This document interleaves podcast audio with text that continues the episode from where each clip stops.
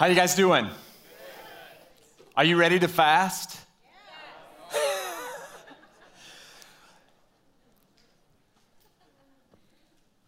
just going to let that sink in for just a minute. Well, it is 2020, and it's a really interesting time because it's a new year, it's a new decade. Uh, 2020, of course, uh, perfect vision, all those kind of things. And so uh, I, I do want us to engage this year in pursuit of the Lord, of course, uh, in pursuit of what He desires for this house, what He desires for your family, what He desires for you individually. And I, I, I love starting off a year in pursuit. Um, and I'm excited about what God wants to do. So, uh, for those of you who don't understand, fasting is a way that we, uh, we humble ourselves. It's a form of worship, it's a, a form of consecration, of setting ourselves apart.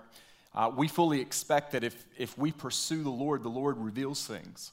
He speaks, He leads, He guides, He heals because it's part of His nature.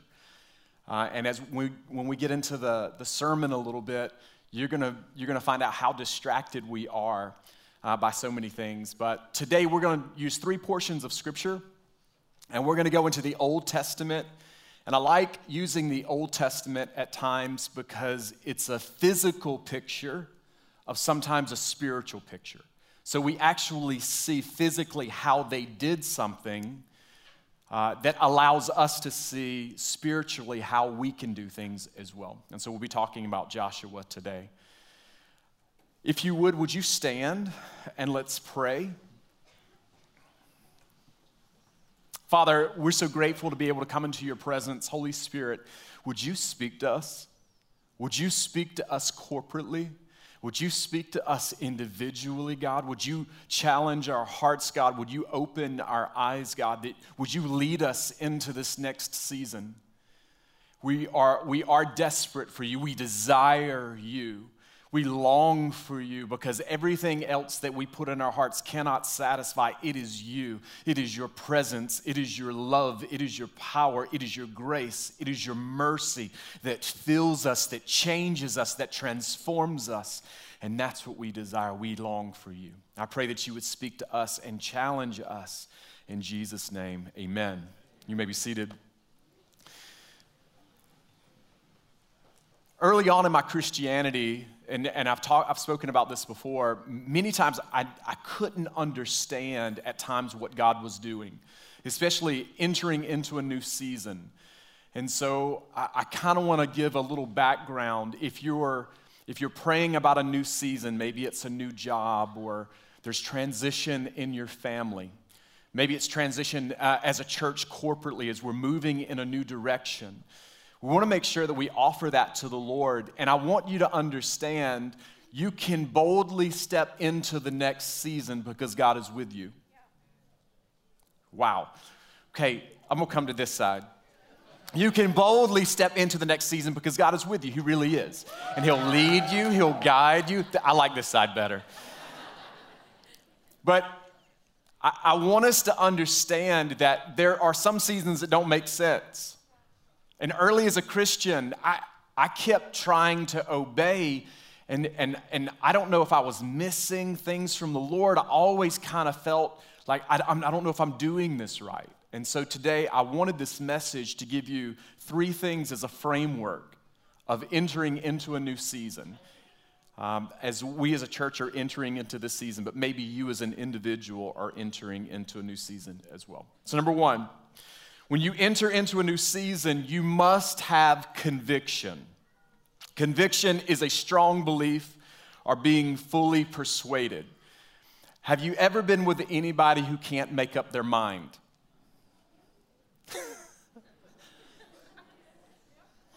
I don't know.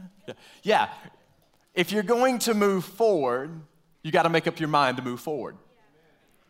And if you're actually going to see change in your life, you need to make up your mind that I'm going to pursue this. So, Joshua 1 says, After the death of Moses, the servant of the Lord, the Lord said to Joshua, son of Nun, Moses' aide, Moses, my servant, is dead. Now then, you and all these people Get ready to cross the Jordan River into the land I'm about to give to them. To the Israelites, I will give you every place where you set your foot, as I promised Moses. Your territory will extend from the desert to Lebanon and from the great river, the Euphrates, all the Hittite country to the Mediterranean Sea in the west. No one will be able to stand against you all the days of your life. As I was with Moses, so I will be with you. I will never leave you nor forsake you. Now, how many people here you like change? I want to put them up. I want to see them. How many like change? How many like change when you're out of control? I mean, you, you don't have the control of it, right? How many people don't like change? Raise your hand. All right, this is perfect. This message is for you. I like change that I know that I'm in control of, but how many know that God always invites us into places in areas where we're out of control? All right. So, as a, a Christian, you need to get comfortable with being uncomfortable. Wow, this is not going over well.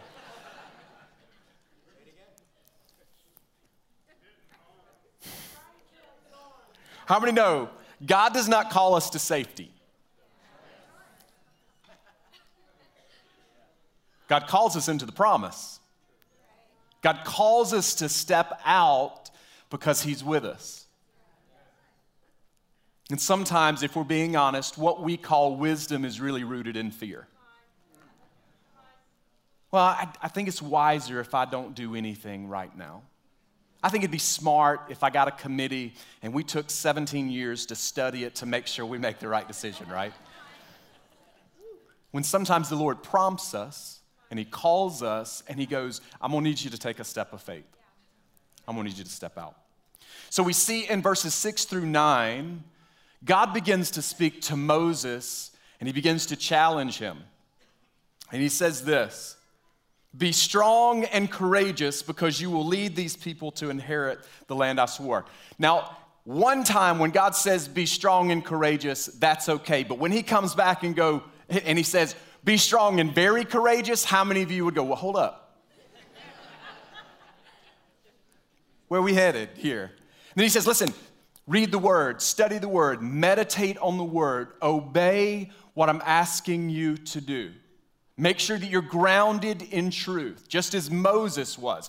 Study what he did, study what he gave you, and meditate on that. And then he comes back and he says, One more time, have I not commanded you to be strong and courageous? Do not be afraid. I wasn't afraid until you started talking about it. And don't be discouraged. So, anytime God gives you a promise or you're entering into a new season, understand you're going to need courage. There's the potential that you're going to be afraid, there's the potential that you're going to be discouraged. So, just because you feel that does not mean God is not with you. All right? Many of us are afraid of what we will face in a new season, any kind of change.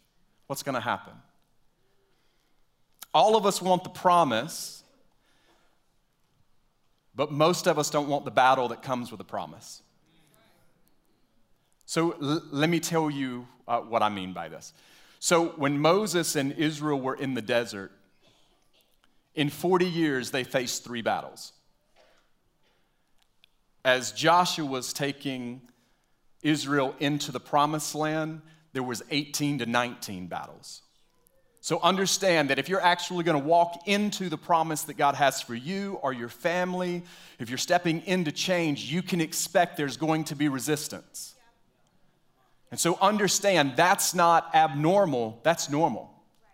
And the promise has to be fought for, prayed for, and walked out.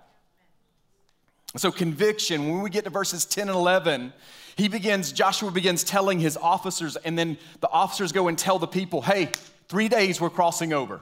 That's conviction. This is going to happen. What you've been waiting for for 40 years is about to take place. You better get ready to step forward because we're moving.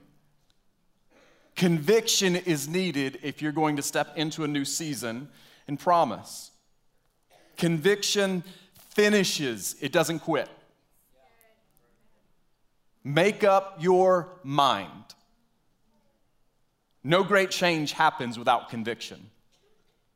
Got to be fully persuaded. I want our staff, I want our church to have fierce conviction. I, I told our staff, I don't want you just to work on our staff because that seems like a good idea. I want you to work for our staff because you believe that you were brought here to bring transformation and to change the world. I want you to live as a Christian believing that God wants to do incredible things through you. Don't just go through the motions, y'all. Life is short. Give everything you have to the Lord. Conviction is a choice. Here's one thing that I want all of our, uh, if you're a Christian, I want you to know this. Don't overreact to everything. Don't overreact to everything. Maturity actually digs deep roots, right? So we live in an outrage culture. Everybody's outraged about everything all the time, all right? Thank you. Pastor Drew is a great illustration. Thank you. And so, what happens though in maturity is that you dig your roots deep, and there are seasons of change, but we don't overreact. God's got this. He leads us, He guides us, we respond. Okay? All right. So, as we fast in this new season, I want you to have conviction, the, the expectation that God's gonna speak to you that God's gonna speak to us corporately as a church in this new direction. I miss the days when I played sports.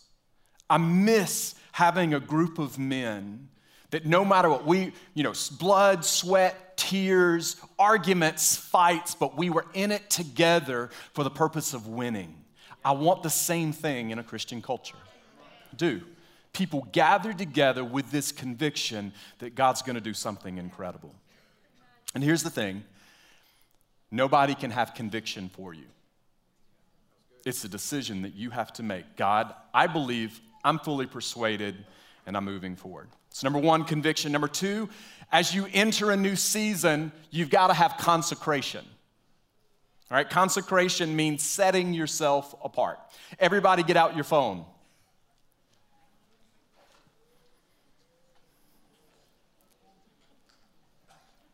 Hold it up. All right. Wave it like this back and forth. No, I'm just kidding.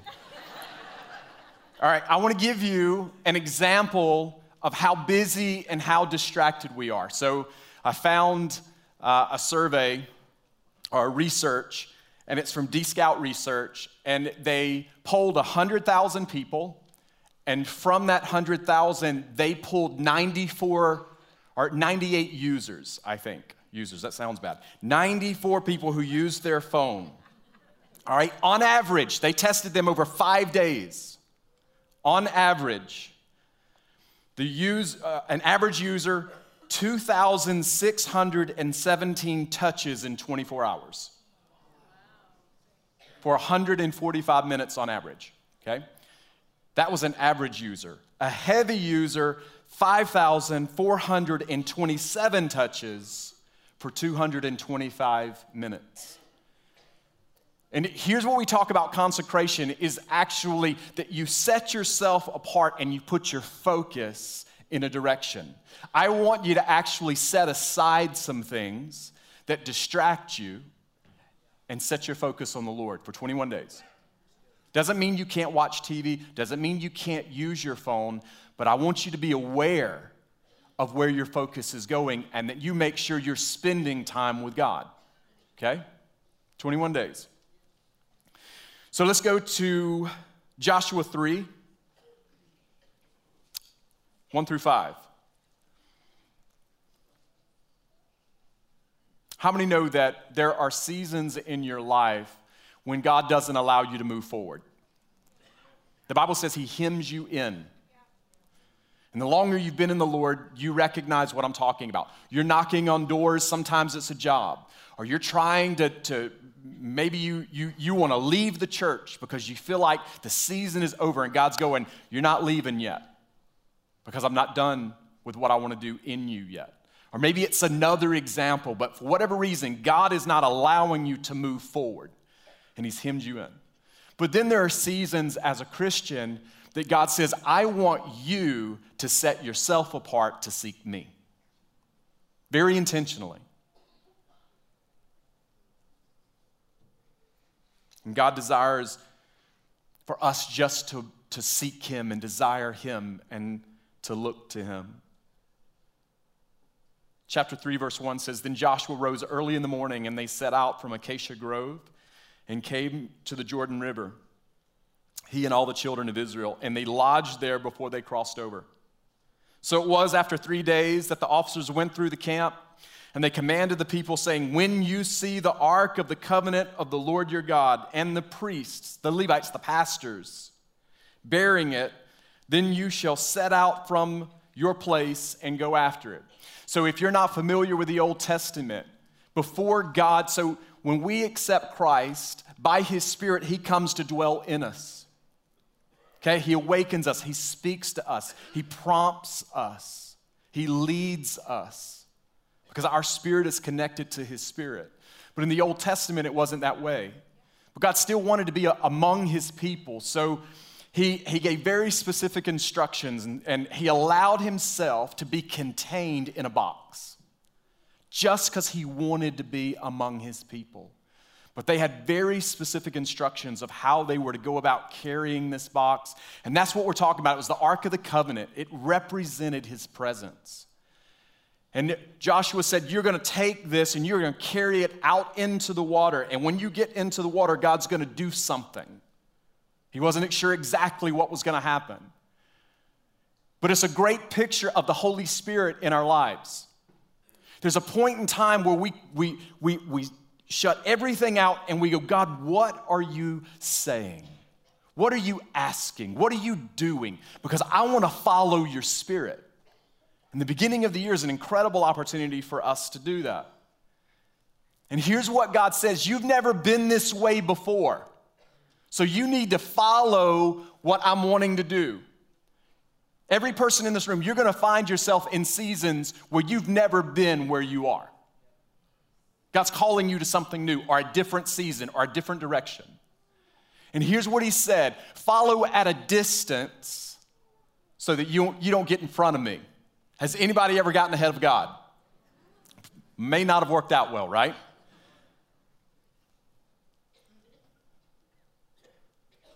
Fasting and prayer and putting God first in this season is what this season's all about. It's relationship first. It's not about the destination right now. It's not about the direction. God, I want to know you. I want to know what you're saying. I want to know what you're thinking. I want my heart to be open before you. Consecration is surrendering your preference for His will, it's having your heart laid open. How many know most of us, we want God's will? I believe that. If you're in church, I believe you want God's will, but I think most of you want it your way, right? I know that I do. And consecration is going, God, I want your will your way. And I submit my heart and my life before you. Consecration deals with motives and heart issues. It allows us to see what's going on inside of us. It's allowing Him to deal with your past, your present, and your future. Being set apart is, is what God was doing with Israel, getting ready to move them across. And here's the thing He was wanting everybody to move in the same direction. And as a church, I want us all fasting and praying so that we're all getting ready to move in the direction that God calls us. How many would say again that change is hard? And the, I think the older I get, the more difficult change seems. Consecration means setting yourself apart to seek the Lord in preparation for what is to come. The fast that we want to begin to take on is not just about this year, it's about all the things that God wants to do in the future as well. How many know that if you shift uh, uh, one degree or two degrees over the course of a long time, there's a big alteration in your course? When we fast and pray, that's what we're doing, God. We're not looking for this huge change, but we are looking for the direction that you want to go. And so I'm asking that you guys would help us engage in that. So we've got conviction, we've got consecration, and lastly, entering a new season, you must remember his covenant. Covenant is the promise of God's faithfulness to us. And we, we see that when, when God sent his son Jesus to us, he, he fulfilled a, a thousand, thousands of years of promise in the person of Jesus. He said, I told you I'd do this. I told you that I would answer. I told you that I would fulfill my obligation. Covenant is the fact that we stand in obedience, waiting on God, knowing that He's going to fulfill His responsibility. And it's a really special thing.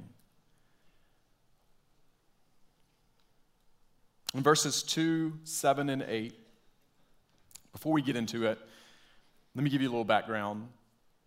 So, God did a miracle.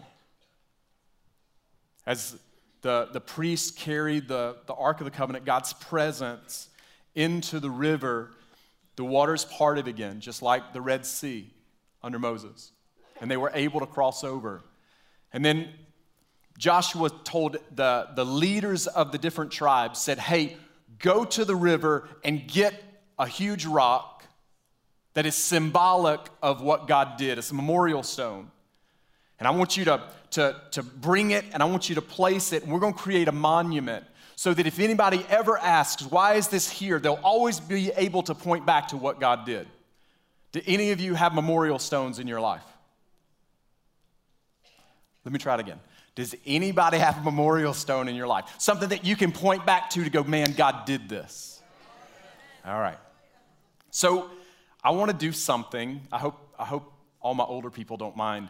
If you are 50 years and older, would you stand up?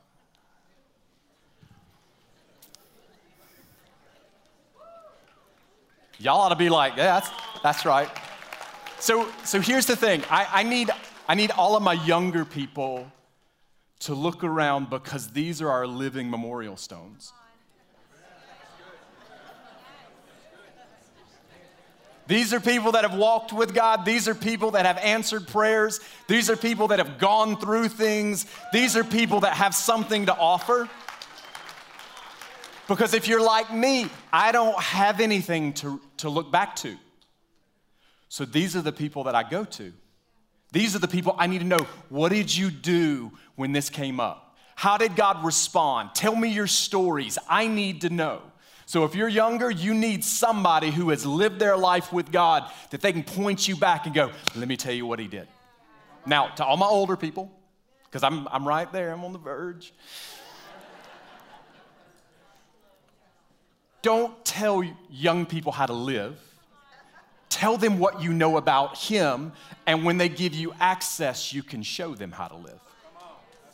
All right? All right, you may be seated.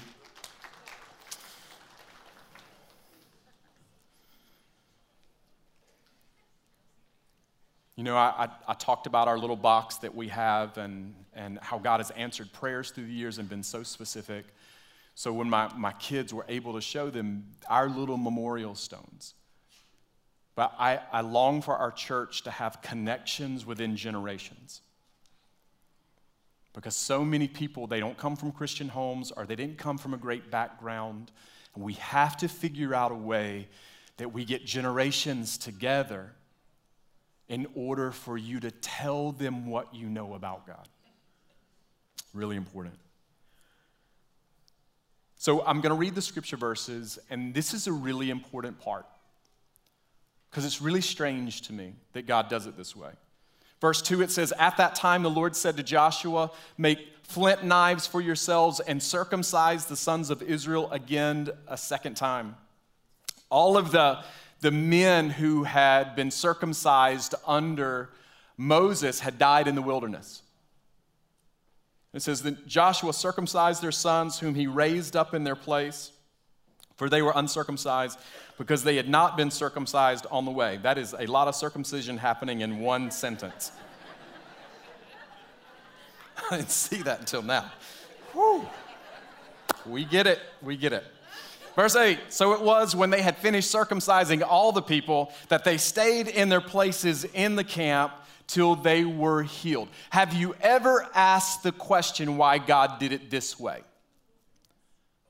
It would have been smarter to have circumcised the men, all the warriors, before you enter enemy territory. But God was showing them something about his covenant. He was saying, Listen, I've put you in a place of vulnerability because I want you to know that I've got you. Covenant, when you enter a new season, you're stepping into a place where you need Him. You're afraid, this is new, never been here before. God, what's gonna happen? I, I, that's what covenant is. God, I don't know what's gonna happen, but I look to you and I trust you. Covenant is all about vulnerability. Can I tell you something? God loves when you put yourself in a vulnerable place with Him because it's rooted in trust. It's rooted in the fact that God, I don't, I, I don't know, but I'll trust you. My whole life, I, I feel like I've made so many mistakes, and yet God has been faithful to me. But almost every season, God will go, Hey, man, this is what I want you to do, Jason. And I'm going to go, Nope, I'm not doing that, God, because I don't want to be in a comfortable position. I'd rather be behind the scenes. I, I don't want to be in ministry. I, I don't want to do all these. And He's going, Okay, hey, this is what you're going to do. And I go, Okay, that's what I'll do. But it's a constant place of going, God, I trust you because I know you're calling us to this, but I need you to help and to show up. God loves our vulnerability. I have two boundaries in my life. Um, just to let you know, as, as lead pastor, I have a boundary that, that I do whatever the Lord wants me to do. And I feel like it's an advantage, at least in this position, because I've never had a dream to be a lead pastor, so I didn't come in with a lot of bias. I come in going, God, what do you want for this house? What do you want for your people? What do you want to do? But the second thing is, I have a board, I have a staff, I have a wife, I have counselors and people that I look to because I don't make any decisions independent of these two ba- boundaries. You need the same. You need the same. You need to make sure, God, I want to, I want to honor you. I want to follow you. I want to make sure I'm making biblical decisions. And then you need to have a group of people who are going, hey, why are you doing that? Why are you making that decision? Have you prayed? Have you fasted? Have you talked to anybody? Here's my point of view. Here's what the Bible says. You need to have boundaries. And if I'm being honest, I feel the weight of decades in this position because I know that God wants to shift us a little bit in a new direction. And I sense it, I feel the weightiness of it. And I'm asking, church, that you would engage with us as we pray and we fast and we obey God moving in this new direction. Conviction. You need conviction. Second thing is you need consecration. You need to set yourself apart. And the third thing is you need covenant. God will be faithful to you. If you obey, He will meet you, He will provide for you, and He will lead and He will guide you. Now, I want to do this. We're gonna, we're gonna take communion in just a minute, but I wanna, I wanna talk to you just a minute about the fast, okay? Why do we fast? And I, I think I'm gonna put this document, I have a, a long document that I wanna put online. Some people, um, they fast for direction. Some people fast for answers. God, what are you saying? What are you doing? What do you want me to do? Some people fast for power. Jesus fasted for 40 days, and when the temptations were done, he came out in power. Jesus said some things only come out by prayer and fasting. Some people prayed for breakthrough, that there was breakthrough, there was power. God moved on their behalf through fasting. There are examples that people prayed for salvation. You may have loved ones or friends that need to come to the saving knowledge of Jesus. You can pray for that as well. Intimacy and devotional life with God, nearness, drawing near to the Lord. There's examples of fasting for protection, examples of sending people into ministry or into the next season, and then realignment with God's priorities. How long? Well, for us, we're going to do a 21 day fast. There's different, different times and different time frames, but as a church, I want us to fast for 21 days. What do you fast? Uh, I'm going to do a Daniel fast. That's going to be vegetables, water, and eventually, well, I've got to drink coffee for now in order to survive. But eventually, we're hoping to get to a place for that three hour period where I'm gonna give up coffee. And then that's gonna be amazing. But for some of you guys, it may be that you give up sweets, or it may be that you give up something else. But I want you to be determined that this God is what I'm giving up as I focus on you. The goal is not to diet. The goal is as I give this up, when I'm hungry or I'm wanting this, I'm going, God, I'm pursuing you. So it's a reminder that we're going after God. I, I, do ask that you use wisdom. And if you're going on a particular type of fast, make sure if you need um, doctor's approval or something like that, that you do that. I, there is an example in, um, I think, Daniel 6, where uh, Daniel is in the lion's den, and King Darius actually fasts all night for Daniel, and he, he actually turned down the musicians coming in to play for him. That's the first example of social media fast in the Bible, right there. So, it, an example may be that in order for you to actually not to get distracted, that you put away the phone or you put away your computer or you stop TV for a bit. You don't have to do it completely if you don't feel led to. But if you know there are distractions in your life, set them aside. 21 days. What can you expect? Well, first of all, we know that God answers prayer, that He responds to our devotion and our pursuit. But you can bet that your flesh and your appetites will arise.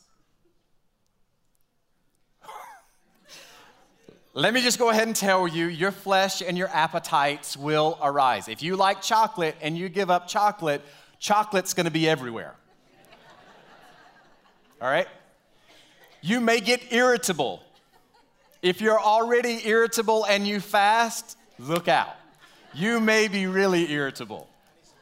You may, Raphael needs grace, he said. So, if um, you may get tired, if you give up some things, you may get fatigued, and so you may need more rest.